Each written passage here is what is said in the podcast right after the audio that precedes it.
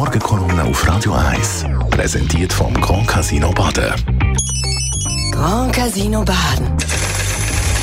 Baden im Glück. Die Wahlen sind vorbei, Diskussionen noch lange nicht. Besonders heftig diskutiert wird bei der FDP Zürich. Die FDP Zürich hat nicht nur bei den Nationalratswahlen nicht sonderlich gut abgeschnitten, sie verliert jetzt auch noch den Ständeratssitz.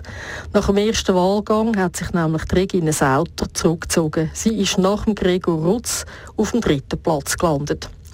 Und jetzt geht die Diskussion natürlich los. Man fragt sich, was der Kuhhandel, wo man vor den Wahlen abgeschlossen hat, gebracht hat. Und der Kuhhandel ist so gegangen. Die FDP hat versprochen, mit der SVP eine Listenverbindung einzugehen, wenn die SVP im Gegenzug die FDP-Ständeratskandidatin im Ständeratswahlkampf unterstützt. Das ist enorm umstritten. Fast die Hälfte der FDP hat gefunden, mit der SVP wette man eigentlich nicht so einen Deal eingehen. Man hat es dann aber trotzdem gemacht und trotzdem ist der Ständeratssitz jetzt verloren.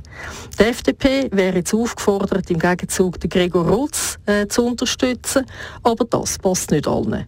Besonders die FDP-Frauen stellen sich quer. Die haben sich in einer Mischung aus Wut, Trotz und Mut gegen den Gregor Rutz ausgesprochen und unterstützen jetzt Jana Angelina Moser von der GLP. Für das haben sie von der Parteioberen und verschiedenen selbsternannten Wächter vom Freien Sinn gewaltig aufs Dach bekommen. Und ein paar FDP-Frauen haben dann auch schnell versichert, sie sehen es anders als die Frauenpartei und sie den Gregor Rutz unterstützen.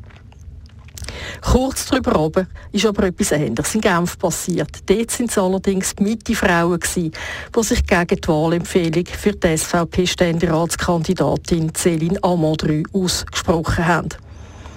Die Abweichung von Frauenparteien wird sowohl die FDP als auch die Mitte noch lange beschäftigen.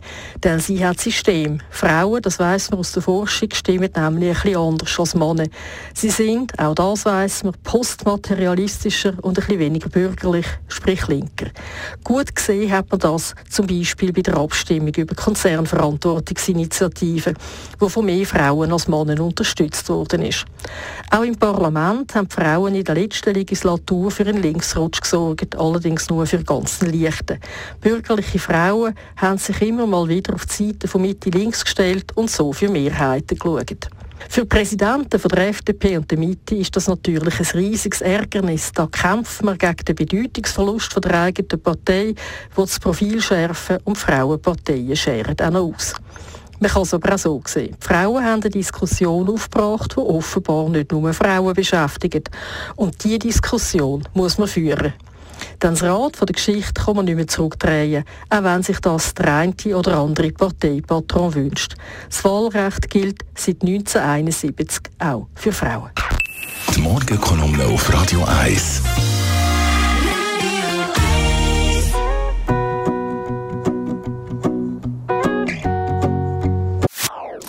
Das ist ein Radio 1 Podcast. Mehr Informationen auf radio1.ch.